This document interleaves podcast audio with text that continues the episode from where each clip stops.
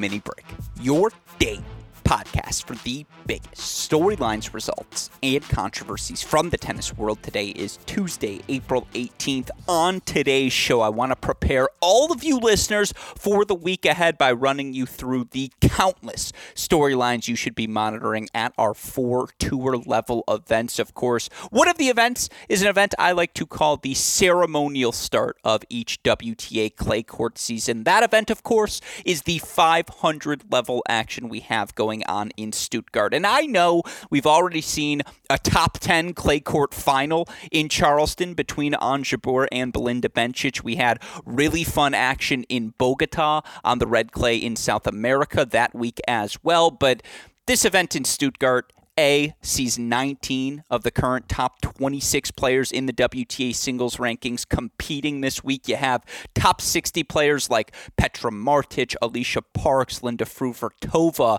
they all had to come through qualifying just to attempt to get into the main draw. And that's why I allude to this event as the ceremonial start. Because, yeah, we saw a lot of really good players in Charleston. Part of that is the convenience of traveling directly from Miami to Charleston. It's got to be less than a two hour flight. You're going to get really good matches in. And perhaps most importantly, I know Ben Navarro and the team at Charleston do as good of a job as anyone in accommodating the players, making them comfortable, helping them enjoy what is beautiful scenery throughout the city of Charleston.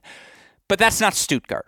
Stuttgart, of course, again, 19 of the top 26 players in the world. What was the final last year? I want to say it was Iga versus Sabalenka. I think the year before that was it Barty versus Sabalenka. I remember either Barty played Sabalenka and Iga played someone else in last year's final. The point is, the finals these past two years in Stuttgart have been exceptional. It's one of those rare, if not the only, indoor clay court event we have on the tour level schedule male or female, you know, men's or women's side. I'm pretty sure Stuttgart is your only indoor clay court event.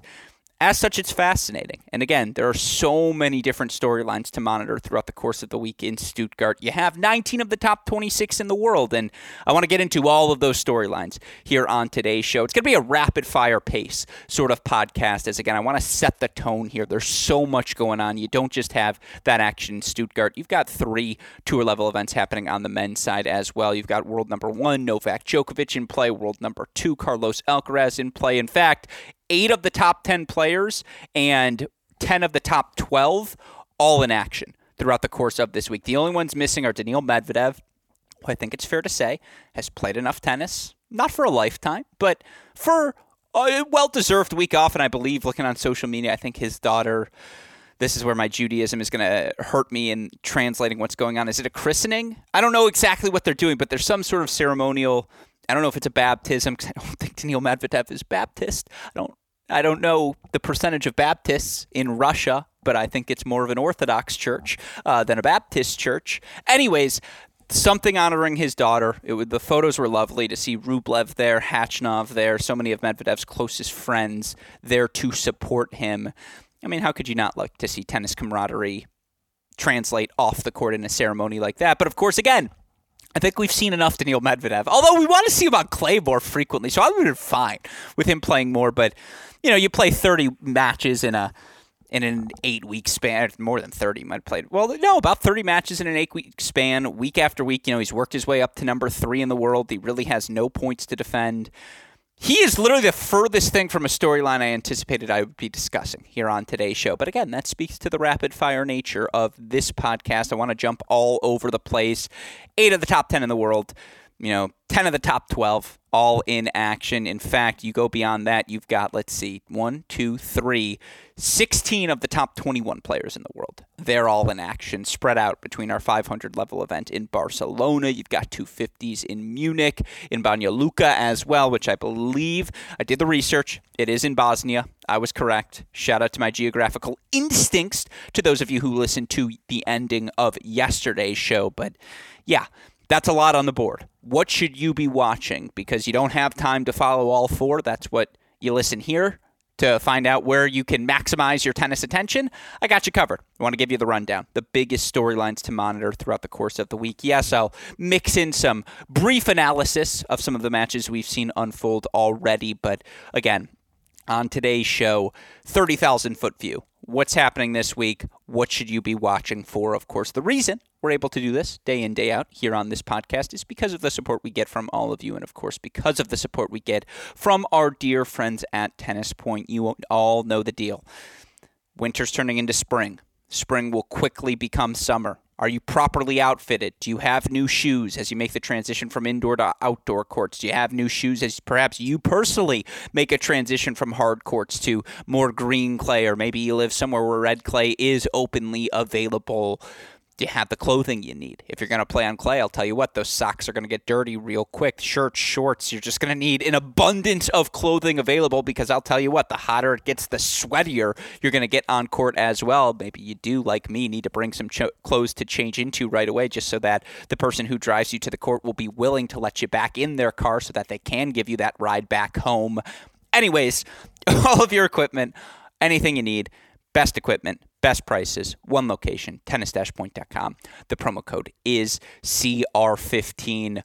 All right, let's start with, again, the WTA 500 in Stuttgart. This is unequivocally the best action we have on the calendar this week. You have world number one Iga Swiatek, who, as a reminder, how many matches did Iga Swiatek lose during the formal portion? I'm not talking about the Warsaw match against Caroline Garcia. I'm talking March through the French Open. How many clay court matches did Iga Swiatek lose last season? If you don't have the answer now, I'll, I'll give you two more seconds to guess. All right, I, I can tell you. The answer is zero. It was a goose egg. She lost no matches during the 2022 uh, clay court season. And for those of you who remember it as, I suppose, vividly as I do, let's be clear. She lost two sets during the course of the March to May or March to June clay court season. Those two sets indoors in Stuttgart to a Ludmila Samsonova who not only lost, but lost pretty handily in her first round match to Barbara Krejcikova 626 love today. I was watching that one live and you can just see Samsonova. Str- I mean, look, we've always talked about the streakiness of Ludmila Samsonova. As good as she was in winning what, like 24 out of 25, uh, six matches during that stretch from the start of DC through the end of Tokyo, really, last season. Yeah, what was her one loss? From Washington through the end of Tokyo, she lost one match to Ajla Tomljanovic. She was something like, yeah, like 22 and 1 or something crazy like that. Obviously, she made a final in Abu Dhabi where she beat Krejcikova, beat Kudermetova, beat Zheng Qinwen earlier this season. She's now lost four of her last five. And, you know, again, some of those losses, Iga, Krejcikova, three sets to Zheng Wen in a match where she won the first set, and God, she should have gotten off the court in straight sets, but was unable to do so. I don't know how this turned into a Samsonova rant when talking about world number, uh, the number one seed Iga Swiatek, but again, it speaks to indoor clay, quick surface, uh, you know, quicker surface, controllable uh, easy to control the controllables, excuse me, on these indoor courts, particularly the service toss isn't going to be wandering everywhere. The fitness is a little bit easier when you don't have to deal with the outdoor conditions. Indoor tennis is just, you know, again, it's it's uh what's the term? The weather is controlled, right? Biometrically controlled area. That's not the right word to use, but you understand the sentiment I'm expressing. Look, Samsonova, th- despite having a streak where she won 22 of 23 matches, she's 32 and 19 over her last 52 weeks, which means there's also a stretch where she's 10 and 18. You know, sampled in between that unbelievable run. And I think when you watch Ludmila Samsonova again, it's so first strike centric. She's so reliant on being on her front foot, on being able to dictate from inside the baseline, being able to step in with her backhand, take it down the line when she has time available to her. Krejcikova took all that time away with her depth, with her pace. Now, it didn't help that Samsonova made 38% of her first serves in this match, and it just felt like she was pressing with that serve because of how well Krejcikova was striking the return. But this is also a firm reminder that Barbara Krejcikova is a former French Open champion, that she's clearly back to playing her best tennis. Then we've talked about this frequently here throughout the course of 2023. She, at her best right now, her best is the fourth best in the world you know, in any order you want to put it, I still think Iga's best is the best, particularly on clay courts. I go Sabalenka and Rybakina to my next two. I think you have to go Krejcikova over Pegula for whose best is fourth best right now, if that's the conversation. But 2 0 for Krejcikova, again, was just on top of every Samsonova serve, the depth she's able to generate, forehand return, backhand return, the angles she's able to find, how comfortable she is sliding into the ball as a mover on this surface. And you could tell, you know, Samsonova's pretty fluid. I mean, Samsonova's a great athlete. For her size, I don't think movement is an issue but you could just tell her body was all over the place. You know, again, she couldn't calibrate her ground strokes effectively because Krejcikova took so much time away from her. I warned you that there was going to be a little bit of analysis sprinkled into what is, again, a 30,000 foot view podcast. God, Krejcikova was good. And I'll tell you what, you know, the framing of the tweets, tired versus wired? You know, the wired take is that Sam, Sabalenka and Krejcikova are playing again here to start this season. They've obviously played five times in the career head to head. You look for Aryna Sabalenka. She beat Krejcikova in Miami. She beat Krejcikova in Indian Wells. She lost to Krejcikova in Dubai. It's going to be the fourth straight event where Aryna Sabalenka plays Barbara Krejcikova. Fourth straight. Does it always have to be in the round of 16? Can we not find a world? And look, again, this speaks to the fact 19 of the top 26 players are in the draw here this week in Stuttgart. Barbara Krejcikova, who right now in the WTA live rankings, 12th in the live rankings. She is unseeded. I mean, you go back. Some, I think 500 level draws are better than 1,000 level draws on the WTA side. There's a hot take for you because go back and look at San Diego last year, which was a 500 level event. Look at this event. Look at Ostrava at the end of last season everyone plays the 500s. And honestly, because everyone plays them, they box out the 36th player in the world. They, the 42nd player in the world get boxed out of these 500 level draws because they're smaller and so many of the top players in the world monopolize the spots because they want the points because it's so competitive right now because there is so much parity because the margins are so thin at the top of the women's game you do feel an impetus to play every week to try and stay alive in that chase that's the biggest storyline when you look at Stuttgart from the uh, 30,000 foot view. If you're going to follow any event day in, day out, and monitor every second of results, you're just not going to be disappointed if you choose Stuttgart as the event to do that with this week. And I mean, again, biggest question how healthy is Iga coming off of the rib injuries, the sunshine swing? She obviously didn't play Miami loses points. So, uh, you know, I say this in a mocking tone. The gap has narrowed between her and Aryna Sabalenka. She's still 81 points shy of, uh, or just, so what, 1,919 points. Uh, it's not a palindrome because that would have to be 1991, but 1919 is almost a palindrome. Uh, that's how much she still is ahead of Aryna Sabalenka. Shout out to palindromes. Shout out to second grade when they were in they were all the rage, I suppose, in elementary school. Anyways, um, how healthy is Iga? How fit is she?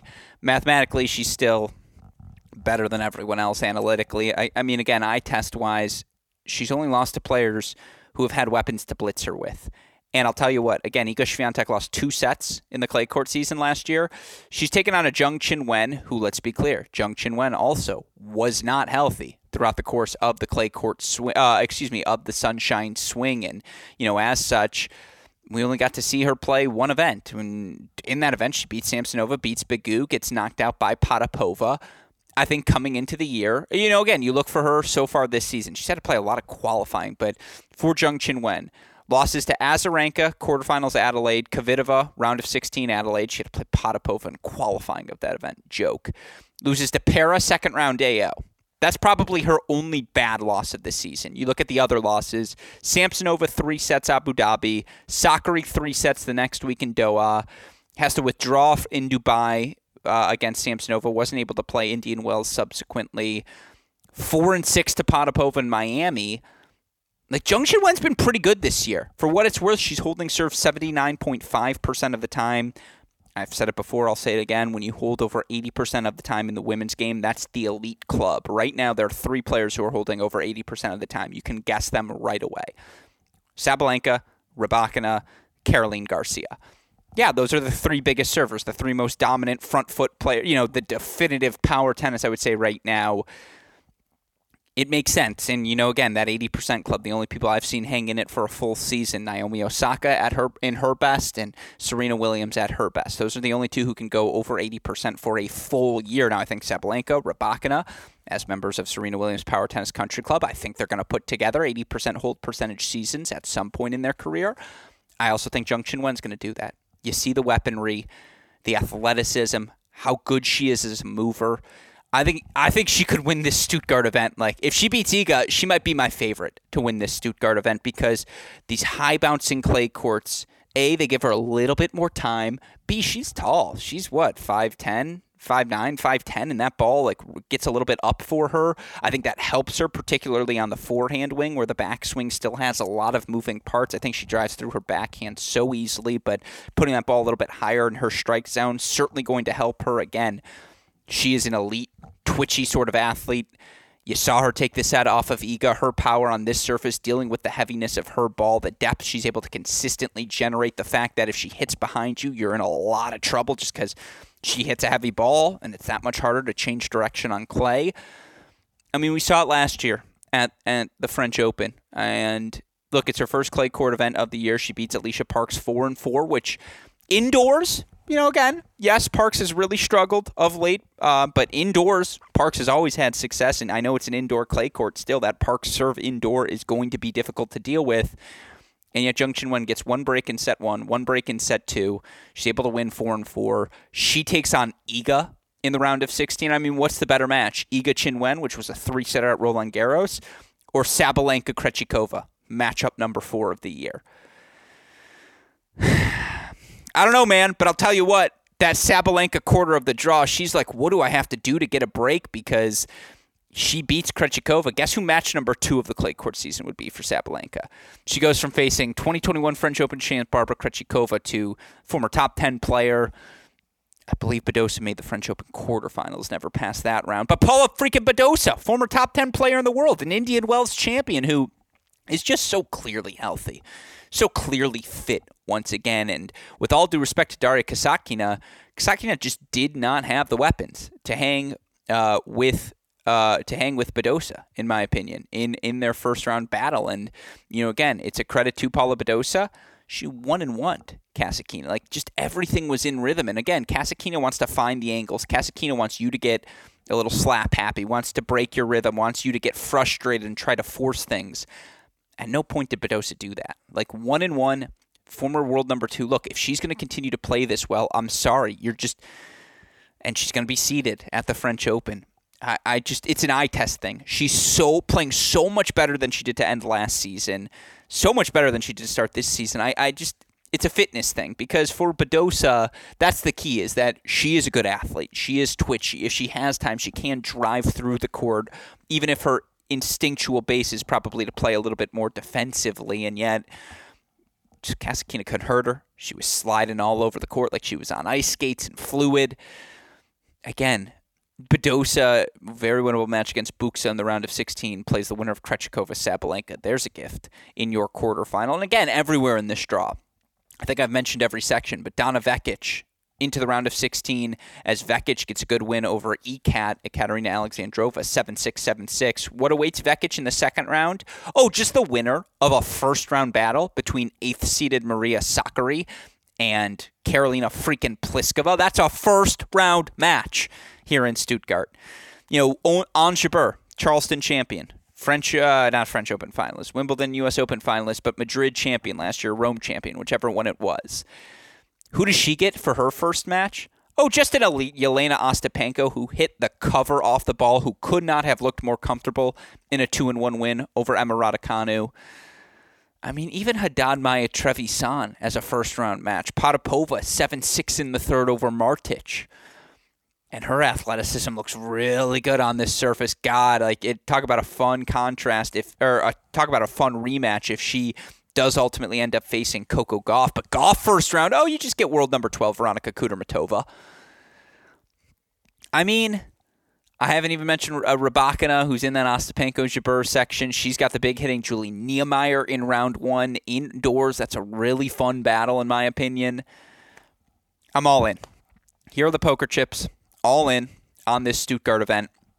And my premise is that it will be entertaining, that it will provide us some sort of framework, not quite a full sample size, because for a lot of these players, it's still within their first 10 clay court matches of the season.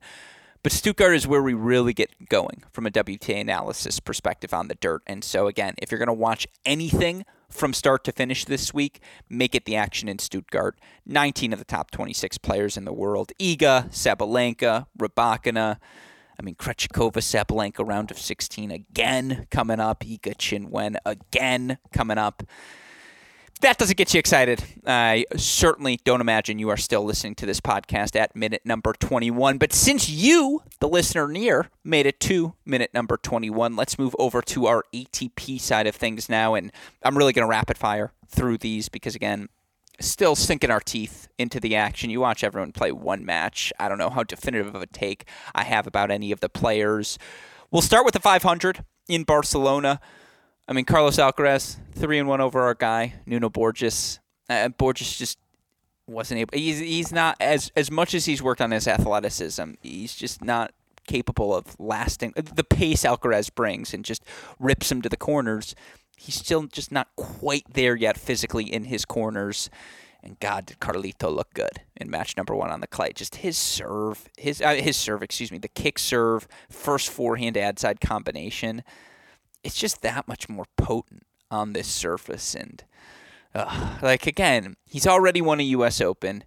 I know there are people who think he's going to be really good because of his aggression, because of his go for broke attitude, because of his athleticism, because of how comfortable he is as a volleyer. I know plenty of people who are really high on his Wimbledon upside. And yet the foundation was established on clay. And just like, again, you imagine dealing with the heaviness of that forehand, hitting it out of a corner. What if he hits it behind you? How are you going to track that ball down? Ask Nuno Borges that question. Nuno Borges would be like, Amen, brother. You don't have to tell me. Uh, again, Alcaraz through dominant in straight sets. You watch him closely this week. You watch Stefanos Tsitsipas to see, you know, again, after a disappointing Monte Carlo level, a level in Monte Carlo. I know he's still working back from shoulder issue, but he's a French Open finalist. He's a Masters 1000 clay court champion.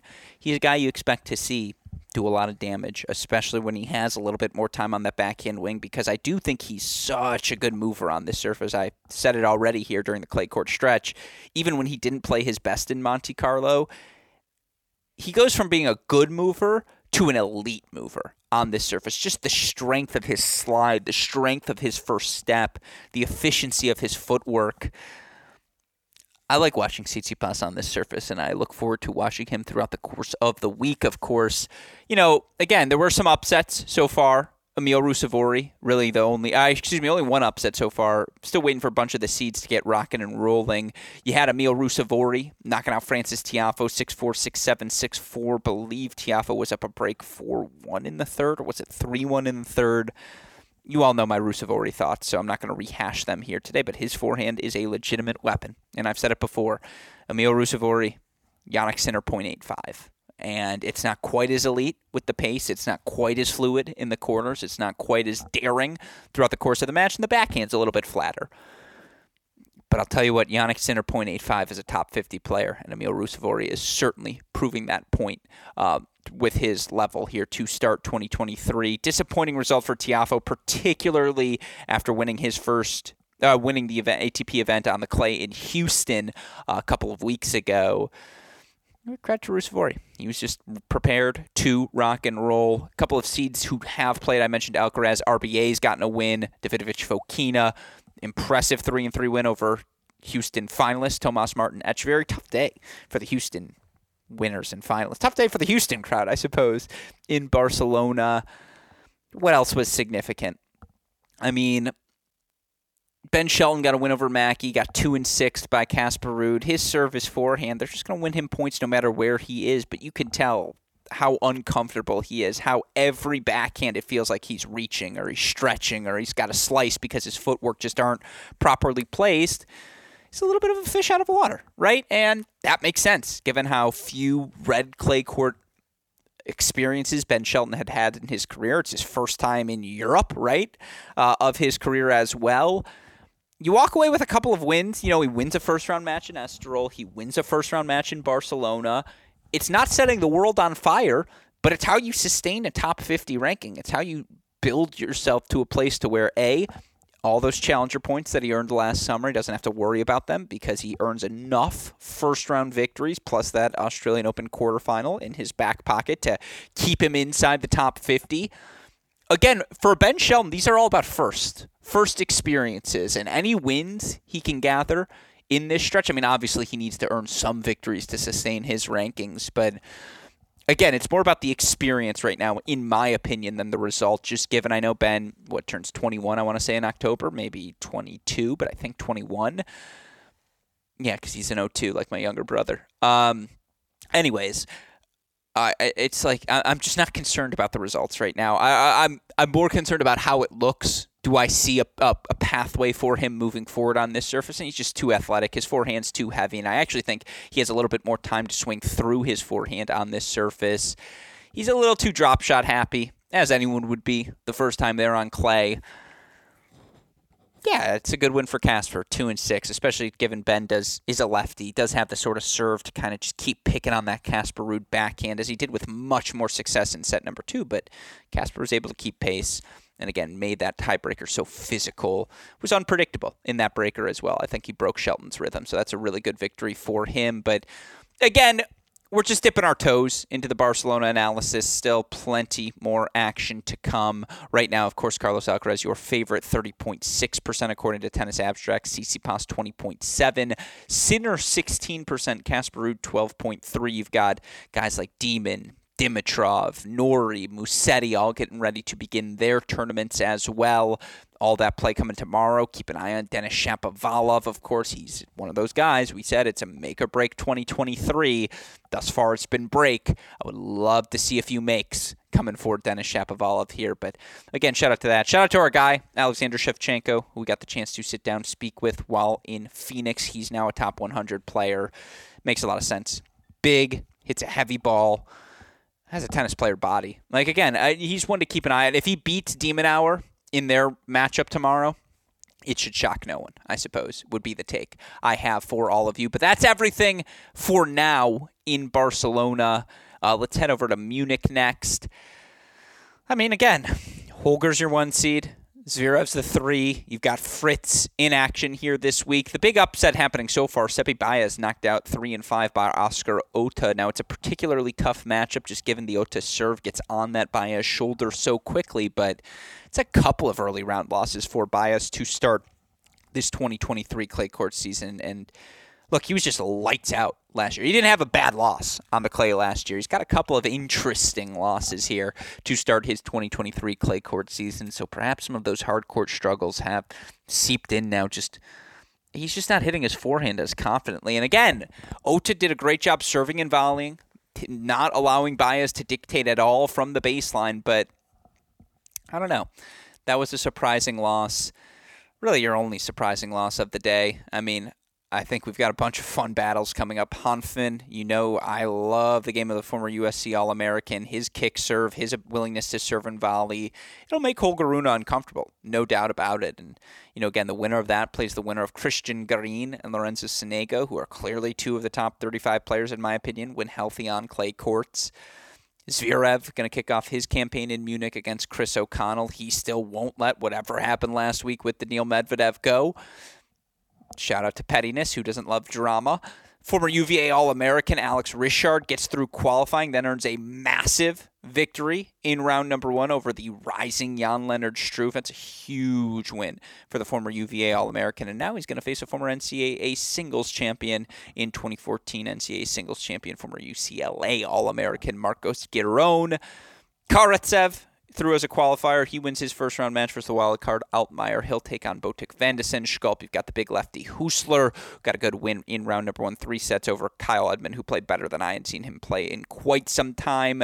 I'll tell you what, Hüsler, big lefty. I know the clay court's never going to be his signature forte, but lefty with a big serve against the one-handed backhand of Dominic Thiem.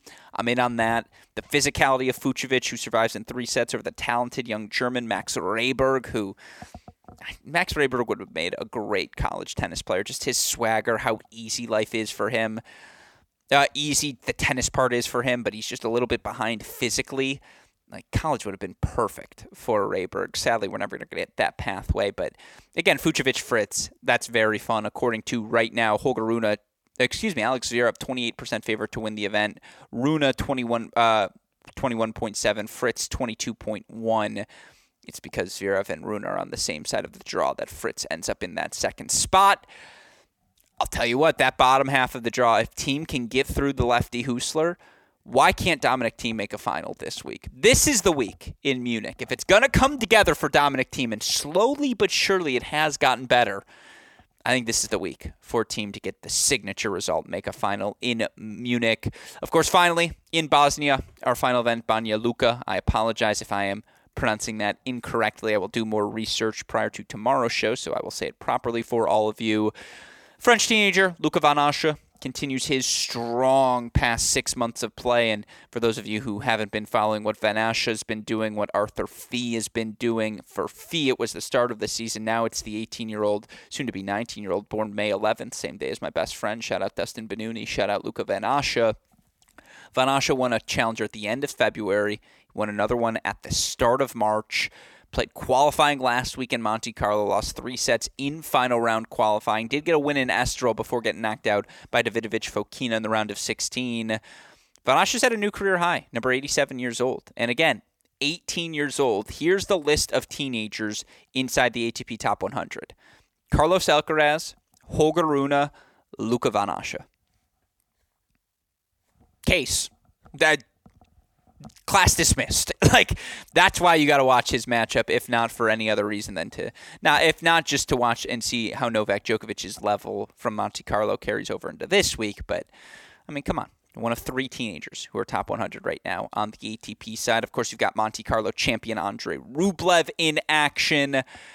Again, it's still very early here this week. You had the upset Abdullah Shelbayh, the 19 year old from Jordan, might have been the first tour level victory for any man from Jordan. And if so, congrats to Shelbayh, who I want to remind all of you was a top junior in the world, went to Florida for the 2022 season, did not play in the Florida lineup come NCAAs, was on the bench for Florida last season. He's now 267 in the world. Watch college tennis, folks. I don't know what else to say. There's my pitch for you. But again, Abdullah Shelbayh, probably your biggest win of the week, one in five over Elias Ymer in round number one. Got a good win from Alexei Popyrin as well, the Australian seven six seven six over Tallon Griekspoor.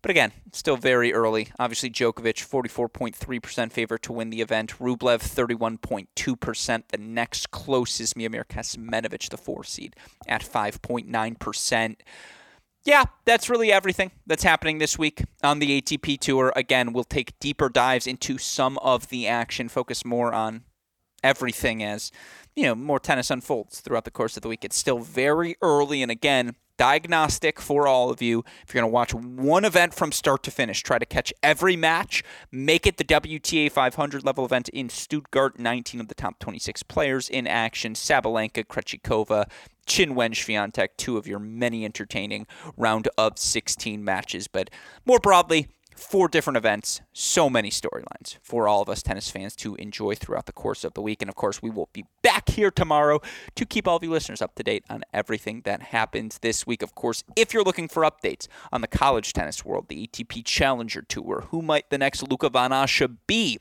Who might the next Abdullah Shelbayh be?